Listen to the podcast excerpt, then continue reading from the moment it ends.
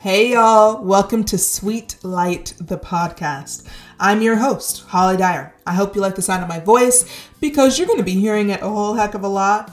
Now, this is a podcast about self confrontation. Yes, you heard that right. Self confrontation. I know we've all heard about self love. I know I've taken a bath a time or two for some self care. Well, here in this space, on this podcast, I'm going to be holding myself accountable to myself.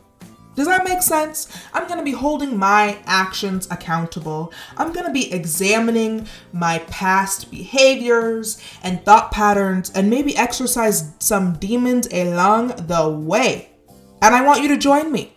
I want you to come on this journey with me.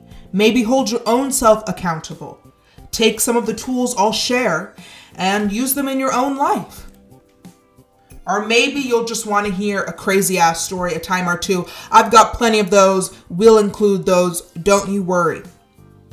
Now, Angela Davis said, Sometimes we have to do the work, even though we don't yet see a glimmer on the horizon, that it's actually going to be possible.